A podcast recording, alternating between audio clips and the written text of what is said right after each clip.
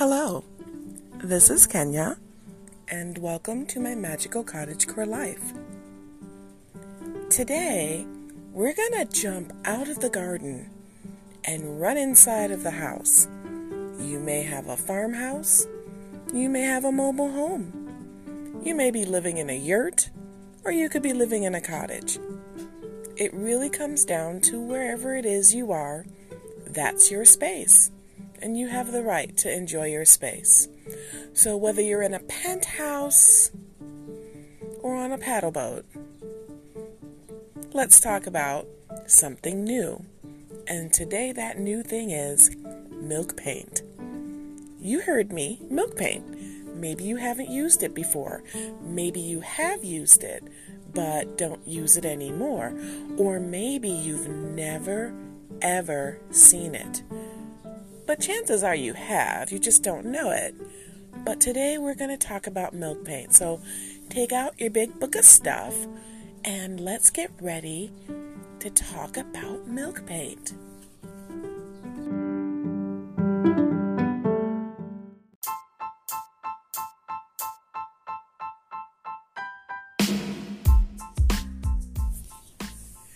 Now, at this point, you're probably saying, Milk paint?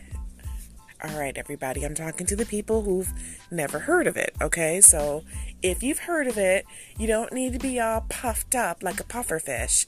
Just, you know, bear with us a little bit because not everybody knows about it. And if you don't know about it, this part is definitely for you. Milk paint is literally what it sounds like. Is paint made from milk, but it's a little bit different than that. It's not just it's not just taking a gallon of milk and throwing it at the wall. It's a little bit more involved in that. And you can either make it from scratch or you can buy pre made pigments or mixers to make your milk paint. Now, we could talk about all the different ways you could make it, but I like to tell you to go look it up yourself. But I'm not going to be that person today. Today, I am going to talk a little bit more about how you can make it. And we're also going to talk a little bit about how you can buy it pre made.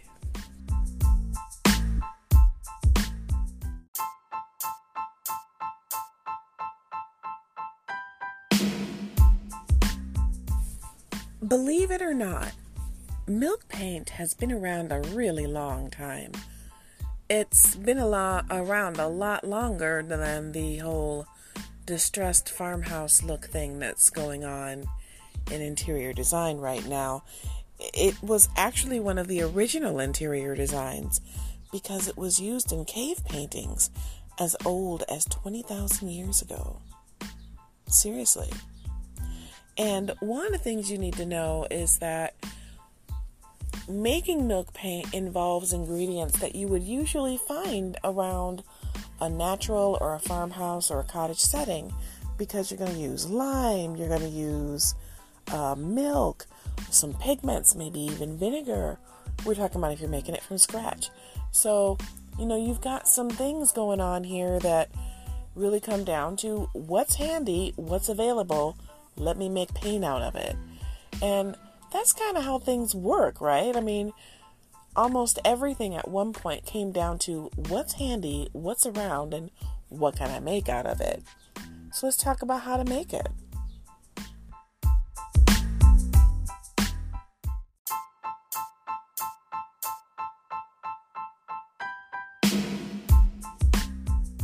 So there's a lot of different ways to make milk paint, but I guess I want to keep it simple. You know, I like to keep it plain. And you know, they probably use milk paint on the planes. Get it? Plain? planes. No. I okay, okay. You know what? That was funny. It was funny. Maybe? No? Okay, well, whatever. So, I'm going to give you the simplest recipe I have for milk paint, okay? So, this is how you do it. You get yourself about a quart of milk, and I, I would say a quart would be sufficient for almost anything you're starting with, unless you need a lot. And preferably it's skim milk, okay? And you're going to let it sit out at room temperature. Let it sit there for a few hours. Then you'll, and then, by the way, you're going to do this the day before you do your recipe for the milk. You're not going to make your paint that day. So you're going to leave your milk out that day, get it to room temperature, put in about either the juice of one lemon or a half a cup of lemon juice, it's up to you, or vinegar, and let it curdle. And leave it out all night. And it's to have a smell. You'll be okay. Sometimes life is smelly, especially if you're trying to make something worthwhile. There's going to be sensory things that happen. So, this is one of them. Once that's done, once you've left it out all night, the next day you're going to go back to that bowl of milk or whatever container you have it in, and you're going to see you have curds in it. Remember Little Miss Muffet, curds and whey? This is it curds and whey. The curds are the chunky parts, and the whey is the liquid part. And you're going to get yourself a cheesecloth. Yeah, there's actually a reason we have cheesecloth. And you're going to get yourself a colander. Put the cheesecloth in the colander, pour the milk through into another container, straining out all those curds because you don't need those now. So put them in some compost. Or, you know, I don't know, feed them to your plant.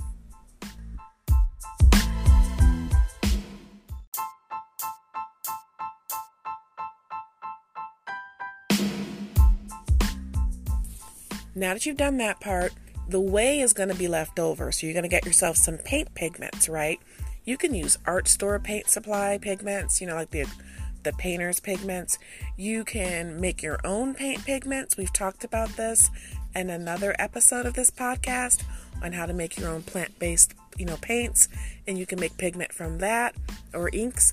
You can do that. You know, just use some uh, colorful pigments and mix it into the whey and mix it just put it as much as you want. I mean, it really comes down to how thick you want it. And then what you can have that way is a really really pretty color. If you want to have a little bit more of a smoother mix, you could add borax with the pigment, but you don't have to. And once you get that going, um, you get ready to paint. You don't want this stuff to sit around. You can't make it and then use it the next day. So the day you put your pigment in is the day you use your paint. It doesn't last very long and it doesn't smell very great.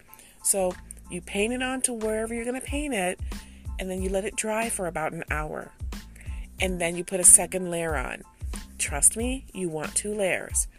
And make some really nice strokes. Um, you can use any kind of brush from what I've been told and from what I've seen, but if you're going to do something with a lot of nooks and crannies, use a round brush. That way it can really get in there and it holds a lot of paint, okay? After you've done these two uh, coats, you can do three if you really want. Give it time to dry, you know, a couple of hours. And once you're done with that, you want to seal it.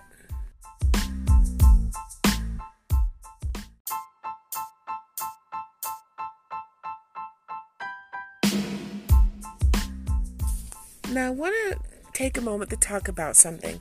You can add this with a foam brush, and a lot of people use foam brushes because they want it smooth.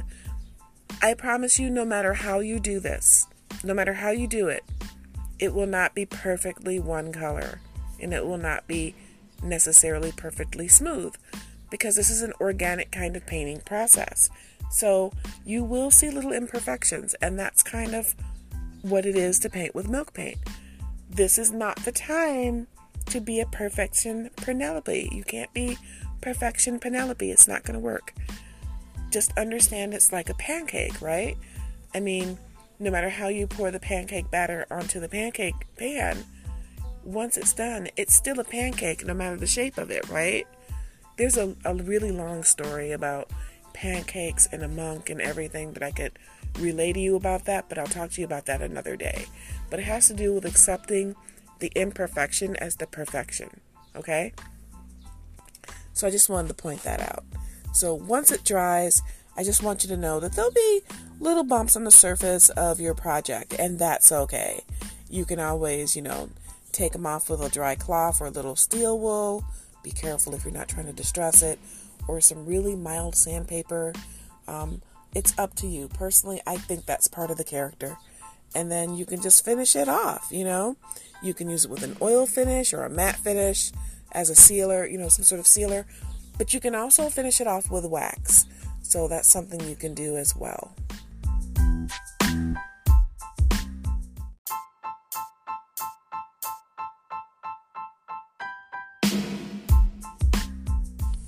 Now, I wouldn't be right if I didn't tell you that you can also make children's milk paint projects with powdered milk. And it doesn't have to take this long, and it'll be fun for them too. And so that's something you can think about too. So, because I try to be inclusive of like whole families here, let's talk about how to make children's milk paint. Now, before we go any further, I want to say that this is not for painting your furniture or your walls or anything like that. This is powdered milk paint for them to use to make pictures, you know, like children's paintings, you know what I mean? So, this is not something you're going to paint that antique chest with, all right? That's that's not what we're doing here. So, for this recipe, all you're going to need is some powdered milk and some food coloring and a little bit of water. That's it. That's that's all you need. Uh, get yourself. I think it's like one part. Yeah, it is. It's one part water to two parts of the powdered milk. So it's going to be a little bit thick, but you can like stir it up, and then just a little bit of liquid food coloring. Or if you want, you can use watercolors, but it's up to you. And then you paint. And that's it. You just let it shake up and you can keep it for more than one day. It lasts up to two to three days. Again, it's not going to be super smelly like the regular milk paint would be, but it does have a little bit of a smell.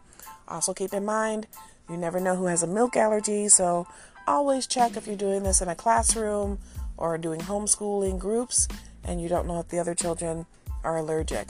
It's just like when you use eggs to make uh, paint, you always find out who's allergic to eggs, so you want to be careful. And I know how important it is to be mindful of children's allergies, especially since I have a good friend named Janet Callahan who does Magical Childhood and Good Vibrations Energy Studio. And she often uh, has so many activities and, and groups for children that she's run across almost every allergy and she's always so mindful of them. So big, big shout out to her. All right. And she also has some really great books too. So, that being said,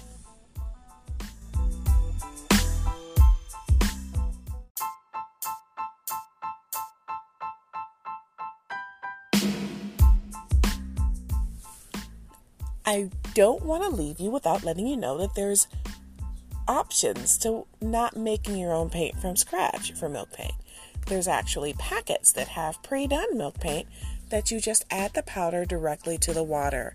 Uh, usually it's a ratio of one to one one part water, one part paint, and then you just paint. You don't really need a lot to, to really to really cover a surface. So that's something you can do. Uh, so you can definitely buy pre-done milk paint packets and they come in beautiful colors. And the good thing about pigment is you can mix it together. Just when you're making a color uh, try to keep the ratios uh, the same. Write them down. So if you're going to make a really pretty color, uh, write down how many spoons or how many cups you used uh, in your ratios of one color to the other or two colors to another color because that way you can reproduce it just in case you need to do a quick scuff repair or something else. You want to paint another piece the same way.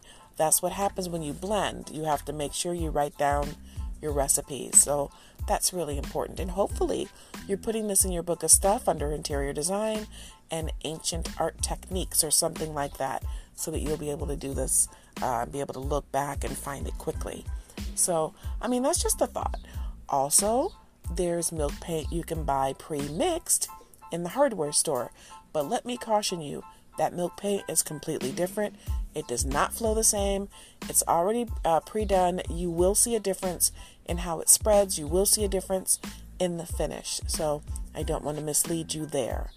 And uh, another thing you want to keep in mind is that if you're using this on furniture that has been damaged and you've done some sort of repair where you've kind of like, you know, put in uh, something to pick, fix chips or holes in wood, always cover it with a water based uh, polyurethane sealer or something because if you're using milk paint, otherwise it will show through the paint. Um,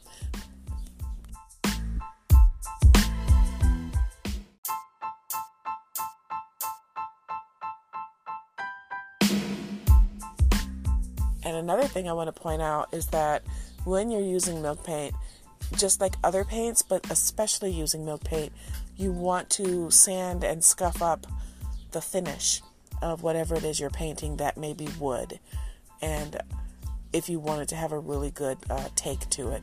Now I'm talking about furniture. So if you're doing something like um, like pictures on the wall or or you know you're dipping things like you know staffs or staves if you're going to say it properly or spoons or you know handles of things then you wouldn't necessarily get that into it but if it's something that's a really big durable item then definitely scuff it up because now it's going to be a lot more noticeable than something as simple as maybe just a gourd handle. So, you know, keep, t- keep that in mind. Keep that in the back of your mind that you want to seal it and that you want to scuff it so it takes well.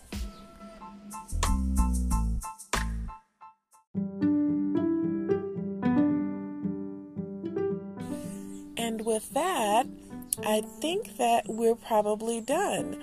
I always try to think about it before I end the episodes with my friends, and we're friends, right? And um, I wanted to make sure I covered that, that you could buy them pre made.